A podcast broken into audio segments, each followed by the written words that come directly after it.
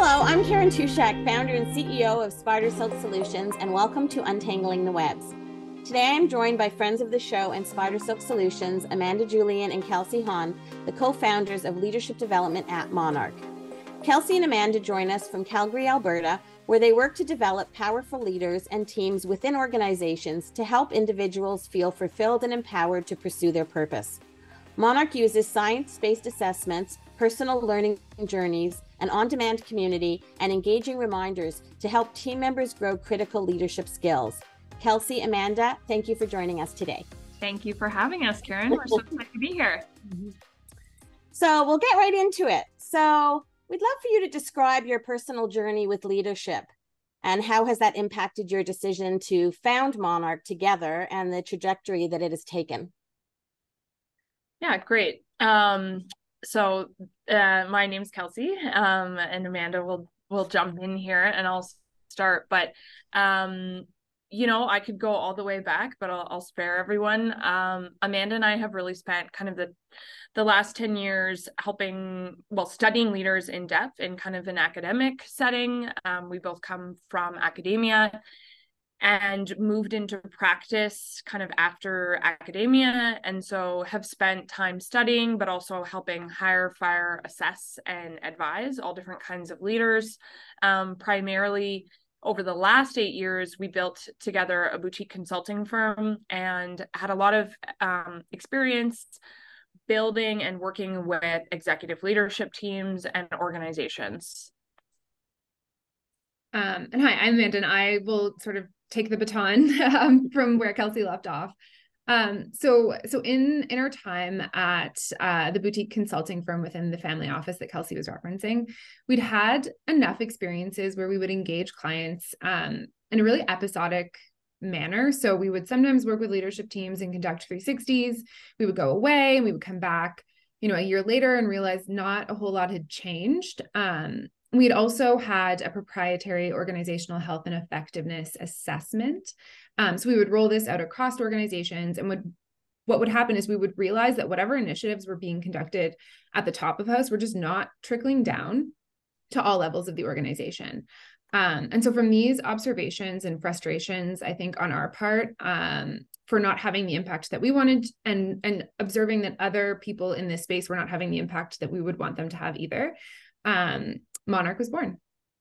Yeah, that's that sounds great. I mean, so often, like I've done a ton of leadership courses and a ton of different types of assessments, and it's true. Often, if there's no follow up or continuation of it, it you know you try your best at the beginning, but if it's not a cultural thing at the organization you're working with, it's hard. Mm-hmm. Absolutely. Yeah, like our core goal was really to go beyond that typical consulting offering. Um, I think both Amanda and I kind of looked at each other when Monark was started during COVID and said, okay, you know what? Now's the time to take a chance. The world is being thrust into having to adopt digital technology in lots of different forms and ways. And so we knew that the timing was right. And yeah, we just could no longer be part of, you know, what we would kind of call the consulting the consulting operation where you know you're invoicing big bills but not really able to show or evidence some sort of measurable impact. Absolutely. I mean I, I, was talking to somebody about you know i did a session yesterday with some leaders um, but it was hard. It was on zoom and nobody turned their cameras on. And it was like much different trying to get you know people energized when you're looking at black boxes than when you're, when you're actually in person. Seriously So, Kelsey, you previously emphasized the importance of Monark being mobile, on demand, digital. Why is mm-hmm. the technology solution so essential to leadership development? And how have you overcome challenges about implementing technology within organizations? Yeah. So to answer the first part of your question, why is technology so essential to leadership development? So, you know, Amanda kind of touched on a couple of the problems, but one of the one of the really big problems in leadership development that we've seen is the scalability of it. Um, oftentimes, and and we had experienced this in our previous life, you know, when you're conducting leadership development, you're doing it at the very top of the house, C suite. And the irony is that most people need leadership development the first time they become leaders, the very first time they become formal leaders. Now, that's not to say that um, leadership can't take place through influence or modeling. You don't necessarily have to be in a formal leadership position managing others to be a leader. Um, but you know there is certain training that should come with actually taking on formal managerial skills and so many people wouldn't get those until you know 15 years after becoming leader. And so what we really wanted to do was create a solution which you know best done through technology that could scale our training into the very front lines of an organization. Um, i think you know in in doing that what we're trying to overcome is is this this fact that like people are not getting training in real time so on demand um, and when they when they need it so when they actually become leaders. I think the one of the, the so the top two biggest methods of using or sorry top two forms of leadership development today in the world are executive coaching and instructor led courses so traditional kind of classroom type of teaching. We are our goal is to really um, you know create a different experience and overcome the shortcomings that both of those have but also take the things from both of those um, types of interventions that work and blend them in a way that scales into the organization through technology. Um, and I and I'll just add one of the you know kind of funny things about leadership development and and in particular coaching is that we know we can replicate a lot of the things that humans do do well in coaching. Um, we can replicate that in tech and leave leave the time that we do get to do kind of one-on-one or group coaching or or more kind of like high touch human experiences. Leave that time for really meaningful conversation and discussion. Um, and so again kind of like taking the best of both worlds yeah, I mean, I think it's it, it's so true because I remember when I went into management, I was fortunate that I was working with um, in house, and when I went into management, they automatically sent me to like the bank management course, and they gave me a personal coach. And when I went back into the law firms, it was such a totally different experience because they would promote you know the best law clerk or paralegal into a manager role but give them no management experience mm-hmm. and so i always said it was fortunate and and it's so important that everybody gets that training even if they're mm-hmm. th- if that's one of their goals is to go into leadership it's great mm-hmm. to get the training in advance to start understanding it. And i think the app like i think monark's great. Like i've been working through it and i think it's awesome. Right. Yeah. So when developing monark what did you learn about the lasting impacts of poor leadership and how does your platform address those issues? Um, so i'll take this one um, so in our previous life as consultants, we we got to witness firsthand the effects of bad leadership, and then as researchers, uh, we've well acquainted ourselves with the literature and what that says about um, negative or bad leadership, and and that's honestly that's true at every level. So um, when you think about you know first time or middle level managers, they impact everything. The the particularly for those who report to them they impact you know the work life the home life the the health of their direct reports. So there's um, a pretty famous stat that came from researchers at harvard business school and stanford that bad managers can be worse for your health than secondhand smoke um, which is is pretty scary and crazy. Um, and then when it comes to bad leadership at the top of house, well, you can just take a look at your morning news feed, you know, WeWork, Wells Fargo, so on. Um, and you know, and so importantly for us, uh, we often talk about this age gap that Kelsey alluded to a little bit earlier, but the the average age when people first become leaders is 30 years old. Um, the average age of those uh, people who receive their first leadership training or development experience is 42 years old. So it's a 12 year age gap. Um, and you know, at our at Monark, our goal is really to close this gap. We want to get people training um, when they need it. Yeah, absolutely. I mean, I have a son who was in sales and then became a sales manager, took on 12 people with nothing, right? And so I'm signing him up for Monark because he needs to, you know, you need to get that training somehow. so definitely. so Spider Silk Solutions is so excited to be collaborating with Monark on our new leadership training program that we're calling LEAD. So, what is some advice that you would give to new users of Monark and participants in LEAD to get the most out of the leadership training experience?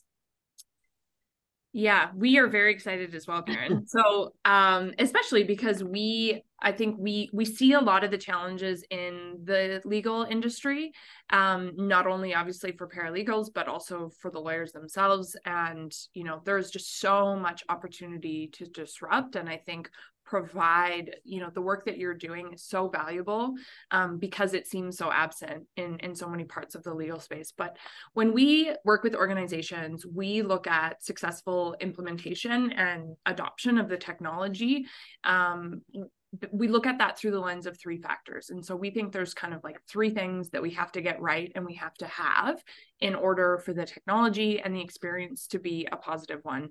Um, positive um, really by by our measure in terms of being able to drive a measurable impact. So there's the three factors that I'm alluding to are one, um, the organization has to have the proper supports to be able to support and onboard the technology. Um, there's a role that we play as Monark, so the provider and the technology itself. And then there's a role that a very, very important role that the individual learner or leader has to do themselves. So I'll just kind of quickly talk about the the what we do component. and Amanda's going to talk about the other two. So as Monark, um, you know, our goal, as we've been talking about, is really to make the learning piece, um, d- the delivery and the learning experience convenient, more effective process.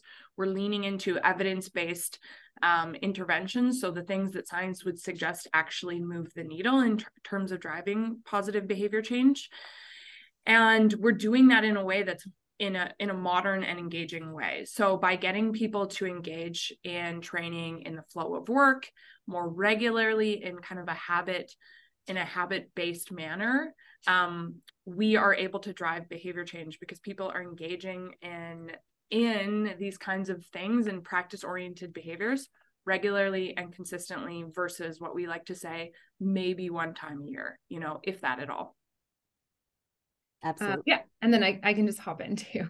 Um, so for the for the organization's role, um, like Kelsey was alluding to, you know, it's very important for companies to champion and support these types of initiatives if they want them to succeed. Um, so if the organization's leadership isn't endorsing the importance of this work, um, you know, if there's not a culture of learning and and curiosity and you know empowerment um so that individuals can feel like they can prioritize learning and self-development then it's it's just not going to produce the result that um that we could produce otherwise. Um and then the last the last piece is the learner's role. So that's really where you know that's something that we try to communicate really clearly early on to users is that um, you've really got to commit to the process you know we talk a lot actually about leadership development being similar to going to the gym. um, so, you know, it requires continual commitment and effort and practice. Um, and we can give you the tools, but if you're not making a conscious effort to engage, then really just like an unused gym membership, you're just not going to get the results that you were hoping for. And that's so true because when I took my HR designation online, I actually set up appointments in my calendar to do my studying just like I would have going to the gym right? So it, was it was making that commitment to it and making sure i took that time every day to do it. So yeah. Yeah absolutely. And then i think over time as you build that habit it becomes a little bit less strenuous and and like just like you know when we start these new gym rituals where we're like going to the gym and we're making time for that it does get easier the more you do it. So that's that's a nice thing as well absolutely and I, I, just did a course uh, that i taught on like well time management and and more now priority management as opposed to time management and was talking about you know calendaring your tasks as opposed to to-do lists because mm-hmm. then it then it does become a ritual and a habit and and you're just used to it and engaged in it mm-hmm.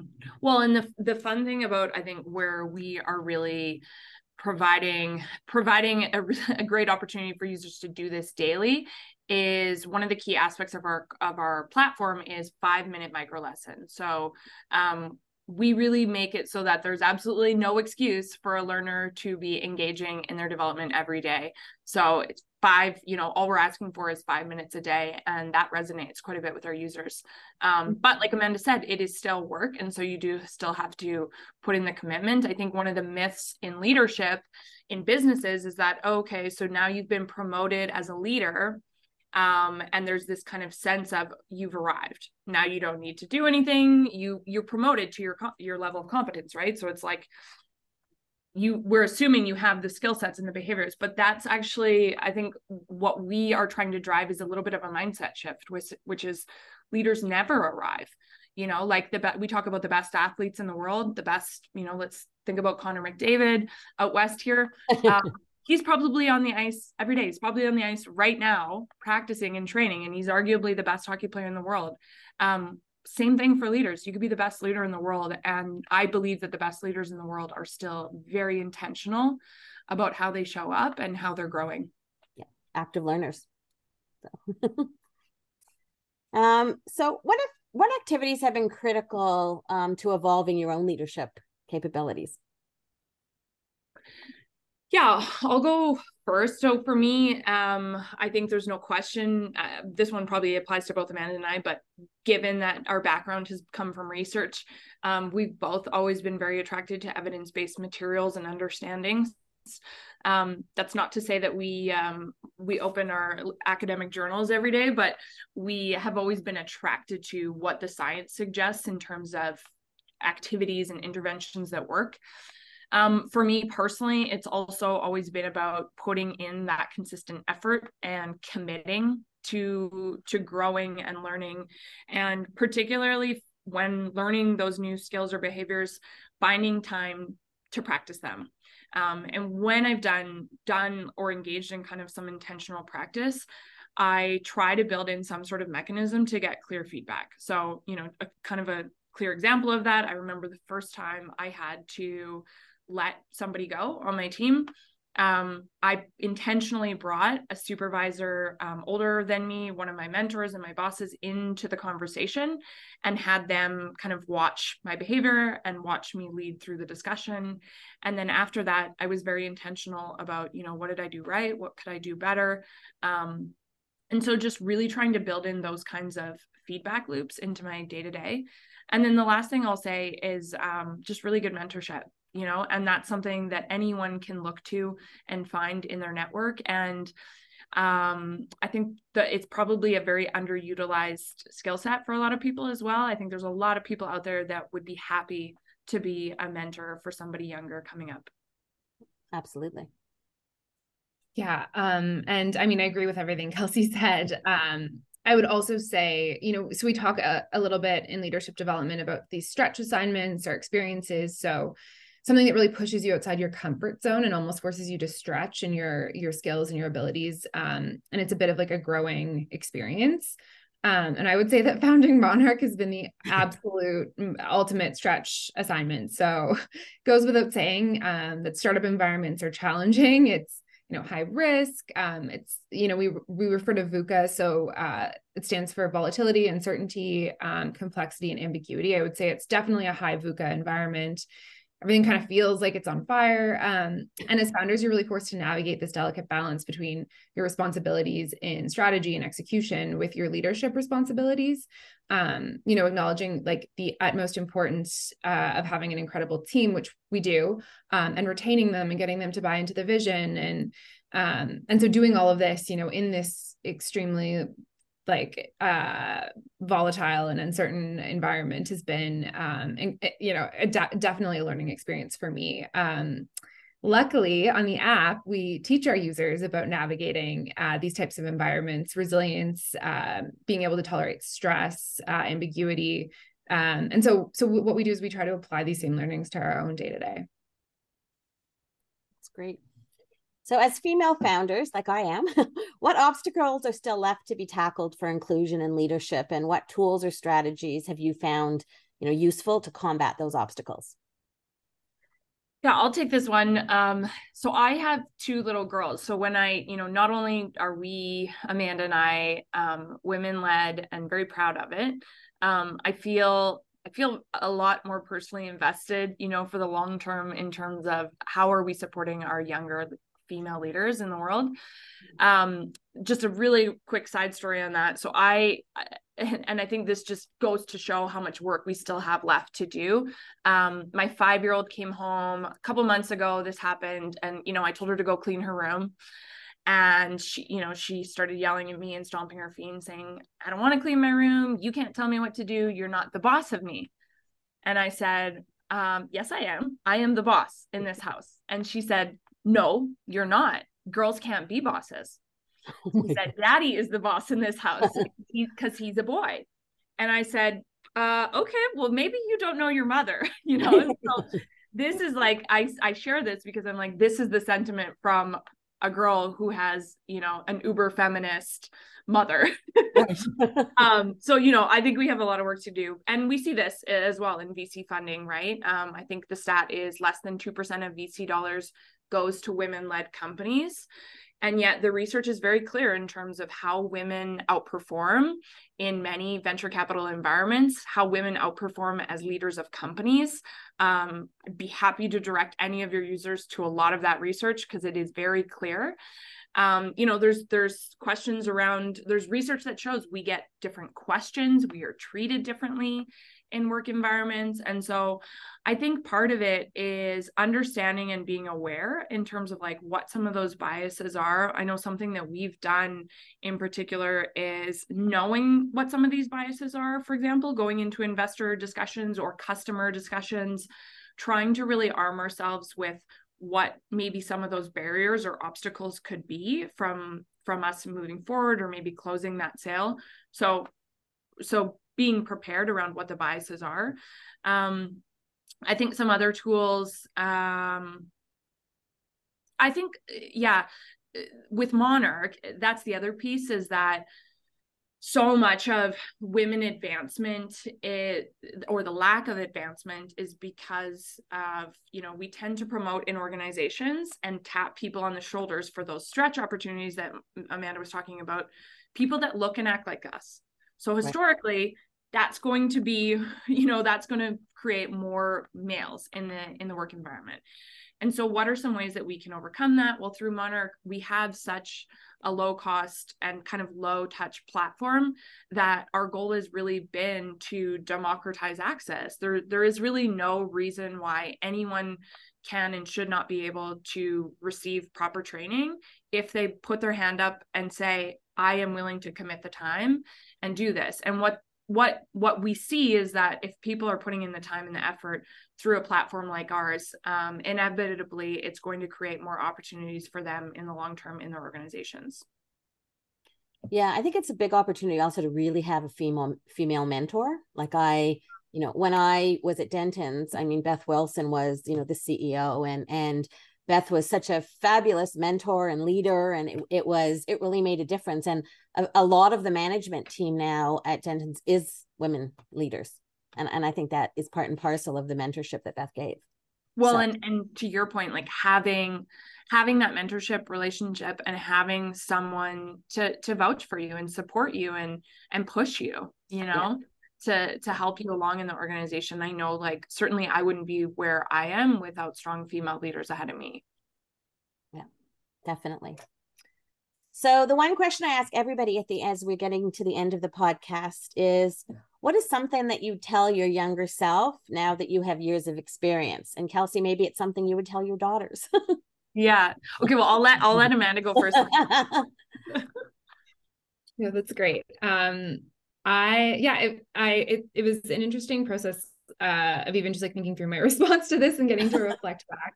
Um, and you know, I would say to to my younger self to to speak up more and to not be afraid to say the wrong thing. Um, there have been countless times that I've been in meetings where I've had a thought and I've held myself back just on the off chance that I was wrong or that I was, you know, the perspective that I was bringing was not one that was shared. Um, and I think that you know it's so important to have the confidence that whatever perspective you bring based on your experiences um, is worth sharing in any situation that you're in. And um, you know i think the research has been really clear that as women we can sometimes be the ones to count ourselves out. Um, you know there for instance there's research that shows that you know women are much uh, less likely to apply to jobs for or to jobs where we don't meet all of the requirements compared to to our male counterparts. Um, and I just think it really requires a, a mindset shift on our part around um, the risk versus like the benefit, the potential benefits of just always being willing to speak and put your hand up. And even if you make a mistake, like what is the worst thing that can happen? Exactly. Yeah, for me, um, I've thought a lot about it as well. I think the one thing I I I don't know when I learned this one, but it must have been five years ago or something that I realized whenever I started emails, you know, if I was getting back to someone like a few days later than I would have liked, I was always starting emails with, I apologize. And and that like, you know, that's a small example of it. But I found myself apologizing a lot, you know, and just apologizing for well this is late and or i'm not ready on this or whatever it is when the reality was um i didn't need to apologize right it was i think it was like the pressure i was putting on myself and again like the research would show that women do more of that right where it's it's not necessary. Um the second thing for me well they, these ones kind of go hand in hand but um always putting your hand up for everything. Um i've always said like i you know if there's an opportunity if somebody says hey would you like to be part of this? Would you like this or, or introduction? Do you want to meet this person? Do you want to go to this event? I'm like the first one to put my hand up even if i don't have the time or capacity. Um, there is something that you were going to get out of that experience even if it's just a lesson learned around not to do it again. Um, but I think there is always um, an opportunity to learn and to just put yourself in those situations, which is kind of like the last point, which for me is really leaning into things that make you uncomfortable. So, kind of to Amanda's point, you know, um, you know, we kind of second guess ourselves and have it are always as women in this position of well should i say that or should i not? And i think it's just for me it's always been about leaning into uncomfortable situations. When when i know that something feels uncomfortable for me that's when i know i need to spend more time reflecting on it maybe doing a little bit of learning talking to someone about it but absolutely not running away from that opportunity or that experience. That was great. Thank you both for that. I i also found myself even this morning starting an email with i'm sorry and i i went back and said okay why am i doing that like i shouldn't be saying i'm sorry like i maybe i am a bit late with something but it's not that i'm sorry it's just let's just get into it because you won't see that from men men and the reality is we're all busy right? right? Everybody understands we're all busy, we're all doing lots of things. Nobody's sitting there thinking, oh, well, they're not getting back to me. Um, I just think as women, we have this tendency to to try to always overcompensate.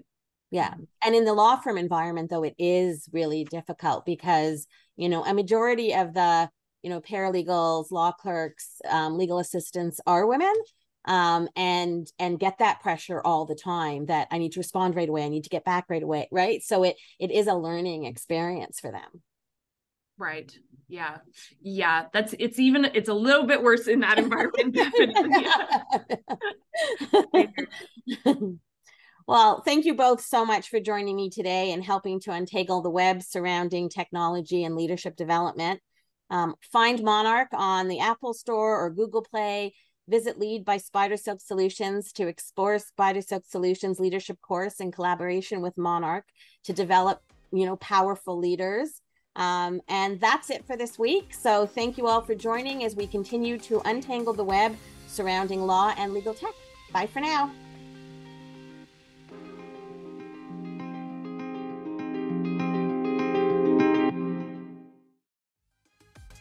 For more information about Spider Silk Solutions or implementing legal technology, visit our LinkedIn at Spider Silk Innovative Solutions Inc. or Instagram at Spider Silk Solutions. Join us again next week as we discuss automating legal processes with Mike O'Connor and Amir Reshef.